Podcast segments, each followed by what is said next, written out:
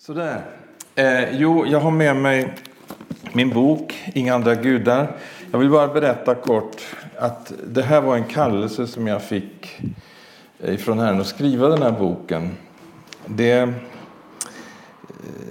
det råkade bli jag som fick göra det, men den skulle skrivas för att det var någonting som var viktigt i den situation som vi befinner oss nu i det här landet.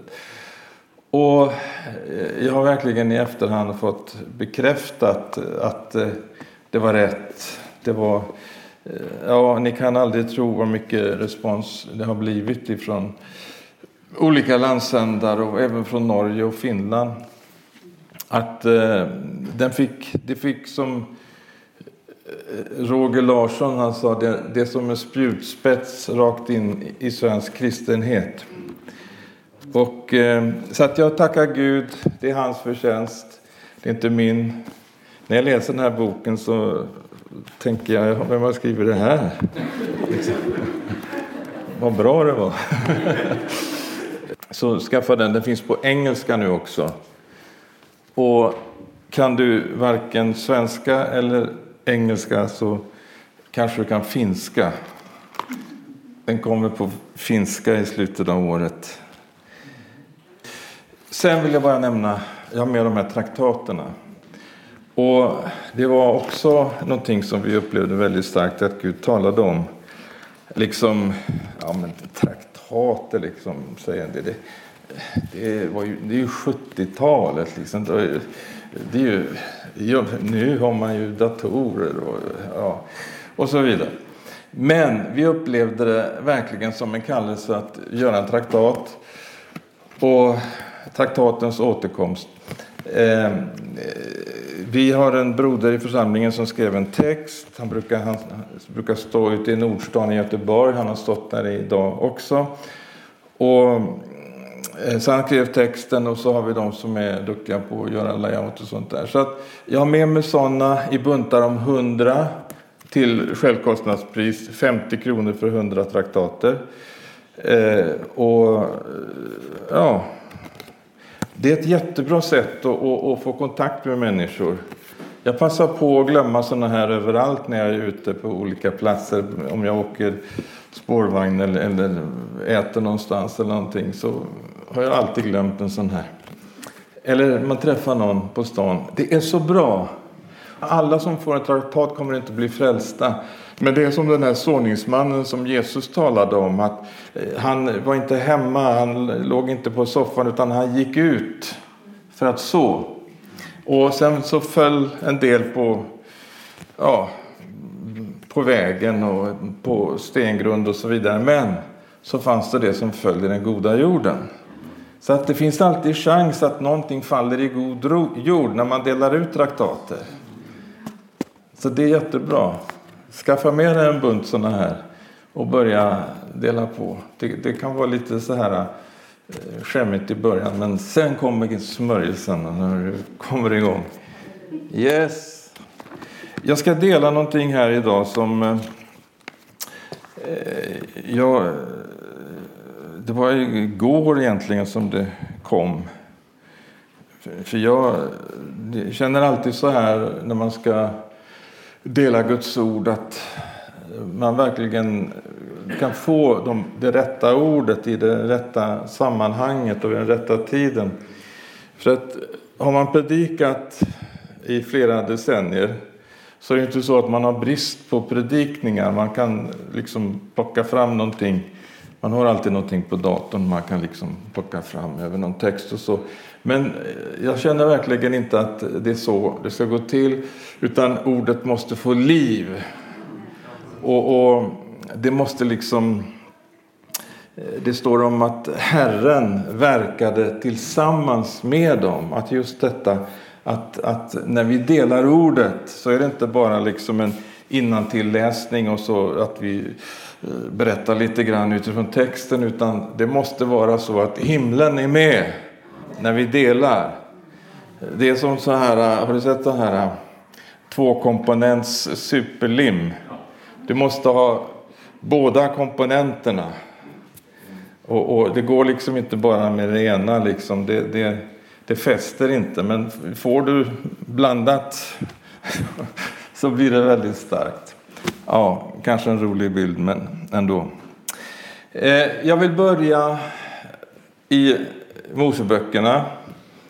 Så ska vi gå igenom hela Bibeln sen. Nej. Andra Mosebok, eh, det femte kapitlet, första versen. Så är det så här, vi vet kontexten att eh, här är alltså Israels barn, de är eh, slavar i Egypten.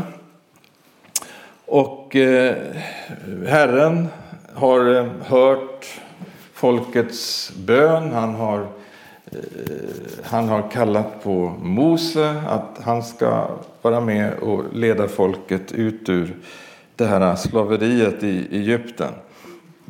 Och då får han uppdraget att gå till farao. Och då står det så här. Därefter gick Mose och Aron till farao och sa så säger Herren Israels Gud. Släpp mitt folk så att de kan hålla högtid åt mig i öknen. Och jag har ofta predikat över den här första delen, släpp mitt folk. Men jag ska fokusera lite mer på den här andra delen, så att de kan hålla högtid åt mig i öknen. Alltså, det fanns en, en purpose, vad säger man? En, en eh, äh, Syfte. Syfte, ursäkta. Det fanns ett syfte med, med, med den här äh, kallelsen. Inte bara det att det skulle bli lindring för de här slavarna.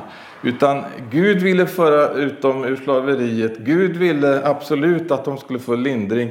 Men han säger inte det, släpp mitt folk så att de kan liksom få, få lindring, att de kan få, få det bättre, att de kan komma ur det här slaveriet. Utan det fanns ett syfte med att de skulle ut. Och så är det när Gud kallar oss, när han kallar oss till frälsning eller när han kallar oss, hans kallelse har alltid ett syfte syfte. Och hans syfte från allra första början, eh, när han skapar människan, så är det just detta att han skapar människan för att hon ska tillbe Herren. Hon ska leva. Det, det, det, Gud ville i detta universum ha någon som liksom kunde ge honom äran en intelligent varelse som på eget initiativ kunde ge äran åt Gud, skaparen. Och att detta skulle multipliceras och att Guds ära skulle liksom finnas över jorden. Genom då de som, som han hade skapat. Så att det är Guds syfte från allra första början. Eh, men när vi tänker på det här med tillbedjan och lovsång så kanske vi fokuserar mycket på just detta att vi är eh, vi, sjunger lovsånger, vi, vi tillber Gud. Och, och, och, det är ju sant, det är ju absolut en del av detta att vi ärar Gud genom att sjunga ut hans ära eller att tillbedja honom. Men eh, jag vet inte om du har märkt att när du står om detta med lovsång i Bibeln så är det också någonting som liksom, eh, det är två saker som står tillsammans. Och, och detta då med tillbedjan, det står ofta tillsammans med att, att behagar Gud. Så att det, är liksom en, slags, det är en tvåvägskombination på något vis. Det är inte bara att vi liksom eh, har en gudstjänst och, och på, som eh, ja, liksom på katolskt sätt och vi avverkar mässan och så har Gud liksom fått sin bit och så lever vi vårt liv eh, för övrigt. Utan det handlar om ett liv. Det handlar om ett liv som behagar Gud. En livsstil en livsstil som, som är en tillbedjan till Gud. Och jag ska läsa några bibelord som understryker det här. Vi kan börja i Hebreerbrevet, det trettonde kapitlet, den trettonde versen, så står det Låt oss därför gå ut till honom utanför lägret och bära hans vanära. Här har vi ingen stad som består, men vi söker den stad som ska komma.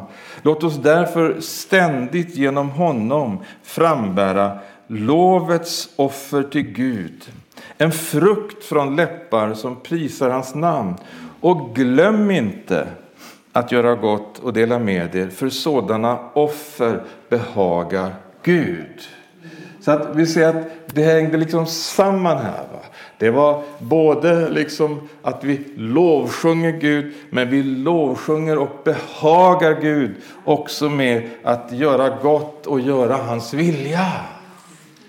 Och i 21 versen så står det Må han fullkomna er i allt gott så att ni gör hans vilja och må han verka i oss det som behagar honom genom Jesus Kristus. Hans är äran i evigheters evighet.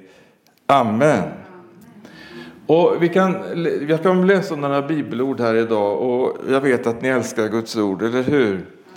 Så att eh, vi går vidare till Romarbrevet 12, första versen. Då står det så här. Därför uppmanar jag er bröder vid Guds barmhärtighet att frambära era kroppar som ett levande och heligt offer som behagar Gud, er andliga gudstjänst. Och anpassa er inte efter den här världen utan låt er förvandlas genom förnyelsen av ert sinne så att ni kan pröva vad som är Guds vilja, det som är gott och fullkomligt och behagar honom. Så att er andliga gudstjänst, eh, vår, när vi bär fram ett levande och heligt offer som behagar Gud. Halleluja! Och det är det vi gör när, när vi sjunger och när vi gör det liksom utifrån vårt hjärta så är det ju just det det handlar om. Något som behagar honom. Och, och Paulus han säger i Andra Korinthierbrevet 5 och 9 så här att eh, vi sätter, eh, därför sätter vi en ära i att vara till behag för honom vare sig vi är hemma eller borta eller i kyrkan eller på semestern eller var vi är så sätter vi en ära i detta att behaga honom. Halleluja! Så att det är liksom detta himmelska välbehag som det handlar om. Att vi eh, liksom lever det här, den här tillbedjans livsstilen. Halleluja! Eh, därför att det här som jag talar om nu det, har, det är så viktigt med tanke på den tid vi lever i. Därför att vi går verkligen mot den här tidens slut och vi förstår mer och mer att det finns liksom ett behov ifrån djävulen att försöka tillskansa sig den tillbedjan och den ära som Gud ska ha. Och han försöker på alla möjliga sätt. Och han kommer också in i, i, i församlingarna. Det är ett slags hybridkrig. Han kommer så här smygande med olika ting som gör att eh, uppmärksamheten dras bort ifrån Jesus Kristus. Och så blir det andra saker och det kan vara eh, närliggande ting. Det kan vara sånt som också känns eh, viktigt eller, eller eh, åtminstone religiöst på olika sätt. Men det, det handlar inte om att ge äran till den som äran ska ha. Och och, och det, det, det, är det här som är så oerhört viktigt i den här tiden. Att, att vi verkligen har andebedömningens gåva, att, att vi har profetians gåva, att, att eh, den profetiska anden får finnas bland Guds folk så att vi kan avslöja fiendens operationer när han kommer smygande för att dra oss bort ifrån den uppriktiga troheten mot Jesus Kristus. För att det pågår intensiva attacker just nu. Inte minst i Sverige, inte minst i, i, i församlingar i olika samfund. Vi kan se att det är ett oerhört intensivt krig. Och jag ska läsa ett annat bibelord eh, och det hämtar vi i Uppenbarelseboken i det elfte kapitlet i första versen. Och där säger Johannes så här att jag fick en mätstång som liknade en stav och man sa stå upp och mät Guds tempel och altaret och de som tillber där inne. Men lämna templets yttergård och mät den inte, för den är given åt hedningarna. Här ser vi alltså eh, en stor folksamling. Och man är samlade runt templet. Och vi förstår att allt handlar om tillbedjan. Men uppenbarligen så är det olika typer av kvalitet på den här tillbedjan. Det är några som tillber vid altaret. Det är några som har liksom lagt sina liv där på altaret. De som tillber där inne. Det var stå upp och mät Guds tempel och altaret och de som tillber där inne. Men eh, lämna templets yttergård och mät den inte för den är given åt hedningarna. Yttergården, namnkristendomen kanske. Det som finns där i utkanten. Men eh, vi vill tränga oss in till centrum. Vi vill komma till altaret. Vi vill komma Eh, så nära det bara går för att vara med i, i Guds närhet och få uppleva hans välbehag genom Jesus Kristus. Men vi ser att uppenbarligen så är det just på det här området som Gud har haft problem med sitt folk genom hela historien verkar det som. När vi läser Gamla Testamentet så ser vi gång på gång, eh, det står exempelvis i eh, Jesaja 1, 13. Eh, så klagar Herren på sitt folk. De, de, de har liksom blivit upproriska, står det där i början av kapitlet. Och, och, och de känner inte igen sin Herre. Bär inte fram fler meningslösa matoffer. Kom inte med meningslösa tillbedjan. Kom inte med meningslösa lovsånger. Röken av dem är avskyvärd för mig. Nymånad, sabbat och utlysta fester. Jag tål inte ondska och högtid tillsammans. Min själ hatar era nymånader och högtider. De har blivit en börda för mig. Jag är så trött på att bära den. När ni räcker ut era händer döljer jag mina ögon för er. Även om ni ber mycket kommer jag inte att lyssna. Era händer är fulla av blod. Tvätta er, gör er rena. Ta bort era onda gärningar ur min åsyn. Sluta att göra det som är ont. Så här talar Herren väldigt eh, allvarligt till sitt folk. Eh, eh, gudstjänsterna fortsatte, ceremonierna fortsatte. Man, man firade alla, alla de här olika festerna, nymånad, sabbat, utlysta fester. Det, det, det, det fortsatte alltihop. Men Herren liksom orkade inte höra det, han höll för öronen. Och, och vi kan ta ett bibelord till Amos 5 och 21.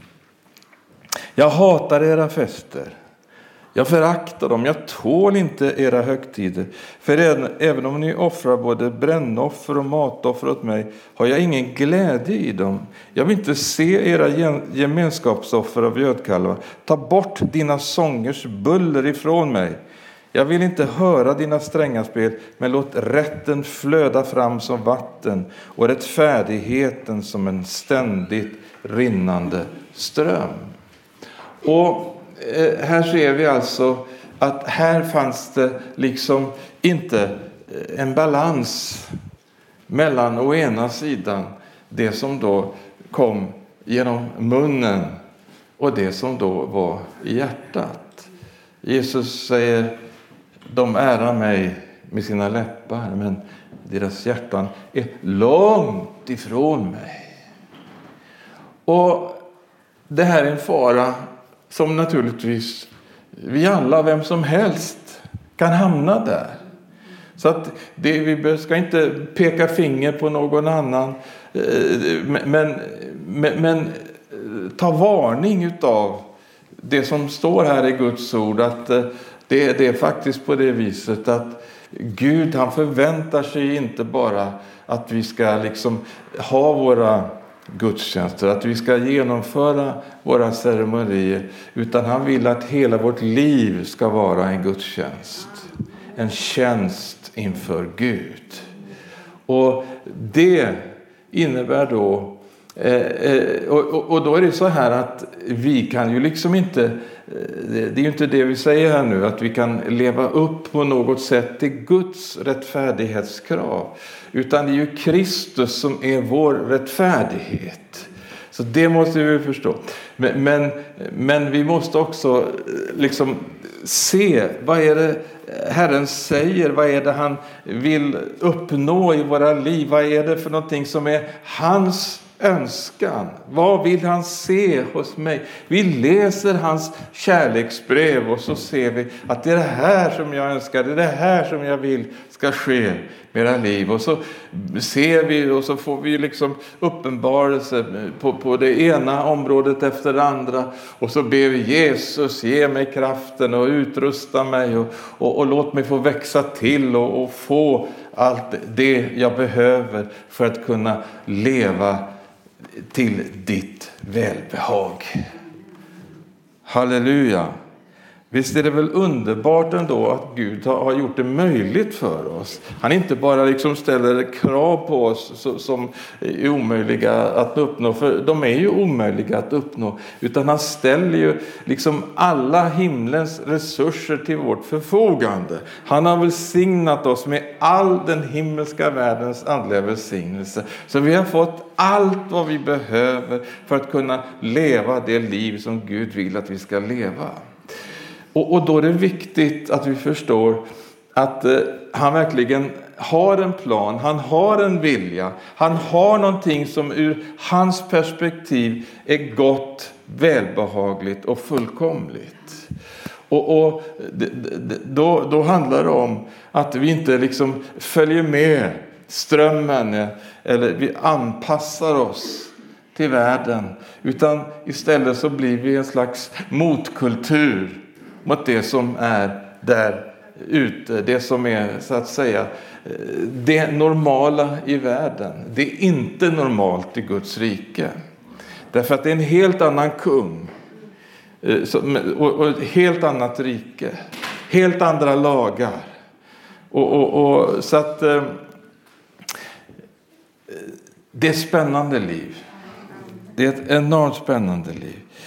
Och när vi då läser om det här med tillbedjan, vi kan läsa Johannes 4 och 23 också, där det står så här att eh, Jesus talar med den samaritiska kvinnan och hon hade undrat, ska vi be på det berget eller ska vi be där och eh, vilka platser? Nej, det handlar inte om geografi, det handlar om hjärtan. Men det kommer en tid, säger Jesus, och den är redan här, när sanna tillbedjare ska tillbe Fadern i ande och sanning. Sådana tillbedjare vill Fadern ha. Gud är ande och de som tillber honom måste tillbe i ande och sanningen. Eh, vi vet att eh, Jesus, han är ju verkligen den som som, som, eh, som är Guds fulla välbehag. När han döptes av Johannes, det vet ni, i min 1917 års översättning så står det att det kom en röst från himlen som sa Denne är min älskade son i vilken jag har funnit behag. Halleluja. Och, och Jesus säger själv eh, eh, i, i Johannes 8 och 29 så här. Han som har sänt mig är med mig och han har inte lämnat mig ensam för jag gör alltid det som behagar honom. Jag gör alltid det som behagar honom. Och, och en annan översättning, I en annan översättning så står det Jag gör alltid det som gläder honom. Eh, och det livet får vi leva. Det är Kristuslivet, att göra det som behagar honom.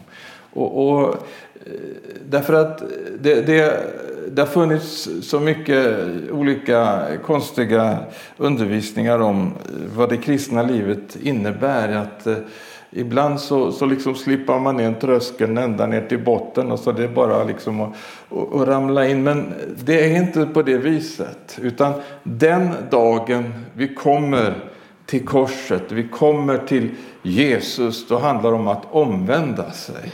Och det handlar om att dö bort ifrån sig själv och sitt eget. Att eh, Jesus blir korsfäst för oss, men det står att vi ska också korsfästas tillsammans med honom allt vad, vad, vad vårt kött representerar. Vi, eh, våra ambitioner, våra drömmar, våra, eh, vår vilja. Det blir ju liksom, eh, eh, det konkurrerar ju med Gud. Hans välbehag, om det är det som gäller, då kan ju inte vi hålla på liksom och, och argumentera med jag vill det här och, och det här är mina drömmar och, och så här. Och, och, man kan till och med höra på sina håll att Gud vill hjälpa dig att förverkliga dina drömmar och, och, det ska liksom, eh, ja, Gud är vår springpojke och pastorerna är coacher som ska liksom hjälpa oss att kunna kliva på de här karriärstegarna och kunna bli vår fulla potential och, och, och kunna glänsa och, och ha framgång i världen. Det är världen. Det är inte Guds rike. Utan där är det tvärtom. Den som vill vara störst, han får bli allas tjänare. Och liksom, du kan bara läsa vad Jesus säger. Allting börjar där nere någonstans. Inte på, på någon sån här stege. Utan, eh, och det är det som är så spännande. För att eh, när man lever i beroende till Gud då får man se att han är verkligen Gud. Han är Gud som äger all makt. Han är en Gud som ser oss i, i vår svaghet och, svaghet och hjälplöshet. Han, han, han har sådana enorma resurser. När vi står där och, och, och tror att eh, vi, vi, är liksom så små och så hjälplösa, då kommer han liksom och han överraskar. Och, och, det ser man ju liksom, läser man apostlärningarna, folk tittade ju på de här som, liksom, som, som åkte runt där i romarriket och, och predikade. Och det hände saker. Vilka är de här? Som, så, var har de fått sin myndighet ifrån? Var, var, de har ju inte gått på, på, på, på våra prästskolor och de har ju liksom inte... Eh,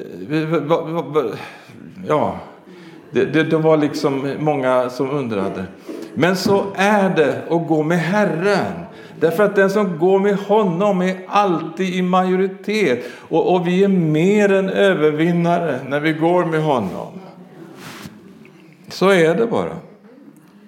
Men då, eh, jag nämnde om här att vi lever i den yttersta tiden.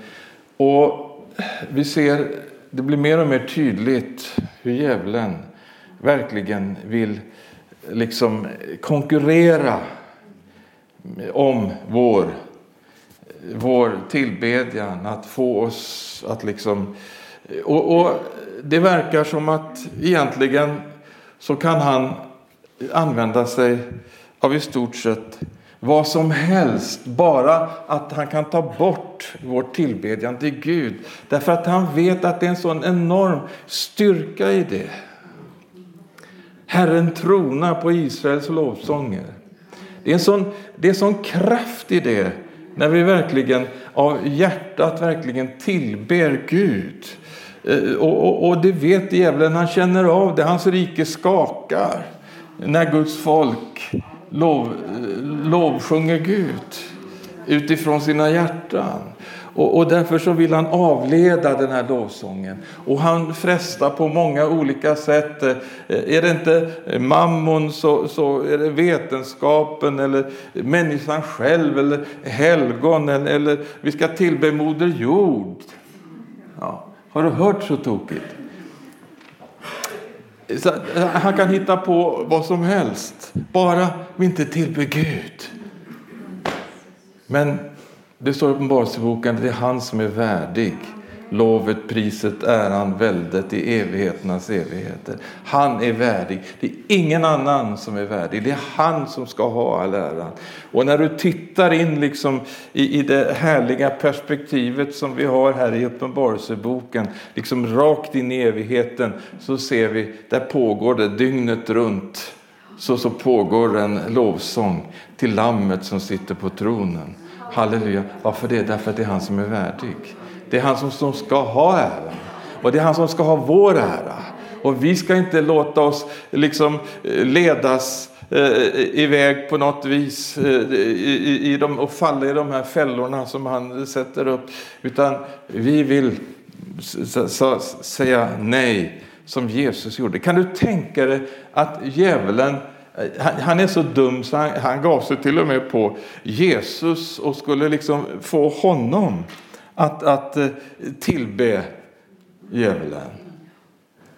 Så, så, eh, det som Matteus 4.8 sedan tog djävulen honom med upp på ett mycket högt berg och visade honom världens alla riken och deras härlighet och sa till honom allt detta ska jag ge dig om du bara faller ner och tillber mig. Bara det, bara det. Du behöver bara falla ner och tillbe för mig så ska du få alltihop det här. Då sa Jesus till honom, gå bort Satan, det står skrivet, Herren din Gud ska du tillbe, endast honom ska du tjäna. Och då lämnade djävulen honom. Och änglarna kom fram och betjänade honom. Och det här tror jag som står här, änglarna kom fram och betjänade honom. När Jesus sa nej. När Jesus sa nej till djävulens frestelse. Halleluja. Då händer någonting med oss också. Då är änglarna där. De trivs med dem som säger nej till djävulen och ja till Jesus. De trivs så bra därför att där finns Guds välbehag. Det är ju det som änglarna sjunger, frid på jorden och eh, ja, eh, välbehag, någonting. Ja, i alla fall.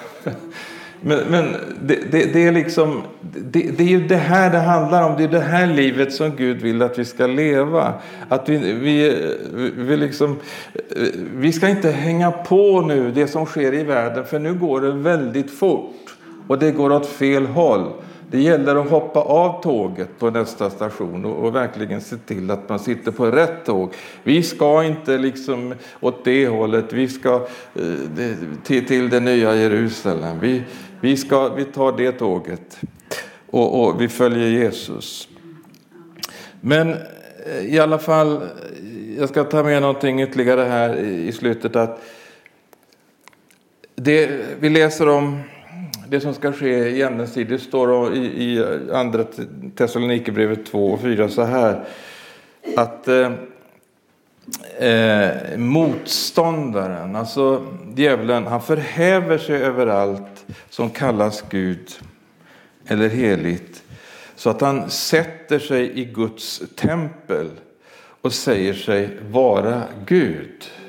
Och, och templet, det vet vi ju, det var ju det som då eh, Salomo fick bygga på Guds befallning. Därför att det var den här platsen eh, där Gud säger, här bor jag. Och här vill jag uppenbara min härlighet. Men här ser vi då, jag tror i och för sig inte att det här handlar om ett fysiskt tempel i Jerusalem. Ni får tro det om ni vill, men jag tror inte det. Eh, och nu är det jag som står här. Eh, men jag tror inte på det. Men jag tror så här att det här när vi läser om Nya Testamentet i, i, i Nya Testamentet om Guds tempel så tror jag att det handlar om församlingen. Och jag tror att det handlar om eh, det, det som står också om här att det stora avfallet ska ske i Andens tid. Och det helt enkelt resulterar i det att han sätter sig, alltså det är väl antikrist det han sätter sig i Guds tempel och säger sig vara Gud. Så att det, det, det, är verkligen katastrof det som Bibeln beskriver här och det som ska ske med, med upp, uppenbarligen en stor del utav de som har bekänt Kristus. Och, och, och, därför så är det komplicerat och, och, och, det är viktigt att vi i den här tiden verkligen håller fast vid just det som vi har talat om här idag. Att vår, att vår tillbedjan, vår överlåtelse, våra liv är så överlåtna åt honom så att djävulen inte har någon intäckning. Han har inte någonstans där han liksom kan sätta in sina attacker. Därför att vi har stängt dörrarna. Amen. Det är så viktigt. Därför att han är så slug den här djävul. Om vi ger honom lillfingret så tar han hela handen. Vi ska inte ha någonting med honom att göra. Utan vi säger upp eh, allt, all bekantskap. Och, men eh, i alla fall eh, så ser vi det här som då sker. Och, och, jag ska också läsa ett bibelord till som just handlar då om det här som har med ändetiden att göra i Uppenbarelseboken 13 och 3. Så står det så här. Och hela jorden förundrade sig över vilddjuret och följde det. De tillbad draken för att han hade gett sin makt åt vilddjuret. Och de tillbad vilddjuret och sa, vem är som vilddjuret? Vem kan strida mot det? Och vilddjuret fick en mun som talade stora och hädiska ord och de fick rätt att fortsätta i 42 månader. Och alla jordens invånare kommer att tillbe Alla som inte från världens skapelse har sina namn skrivet i Livets bok som tillhör Lammet som är, som är slaktat. Så att det, vi ser att det, det, här är ju oerhört allvarligt när vi läser det här. Vi tror ju att Guds ord är sant, eller hur?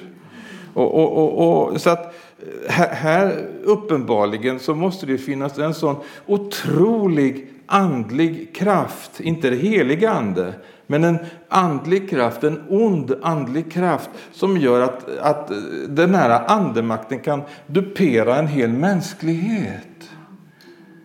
Så att därför så vi behöver mer av den heliga Ande och ännu mer av den heliga Ande och, och, och, vara med om, om en ny pingst i, i, i, i våra liv och i våra sammanhang. Att vi inte tror att vi liksom kan eh, hålla på med verksamhet och, och göra en massa och hålla igång eh, våra, eh, våra olika högtider och allt vad det är som vi och, alltså, vi människor vi är så uppfinningsrika, vi kan hitta på så otroligt mycket. Det, det, det, det ja, ja. Jag har läst lite kyrkohistoria. Så till, ja, Men tänk vad underbart det är när vi bara får landa i det enkla och bara se att Gud han är inte beroende av allt som vi kan hitta på, allt vårt spektakel. Utan han kommer till, till det enkla. Han kommer och så kommer han med sin heliga ande och så rustar han sitt folk. Och så, så, så kommer han och så kommer han snart igen också. Och det står så underbart om det. Jag ska eh, börja gå ner för varv här nu. Eh, andra Tess 1 och 10.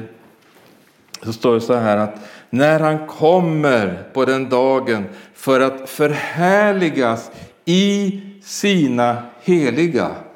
Halleluja. Han kommer för att förhärligas i sina heliga och väcka förundran hos alla hos alla dem som tror och ni har trott det vittnesbördet vi gav er. Halleluja! Så att han kommer och då ska han förhärligas i alla de heliga.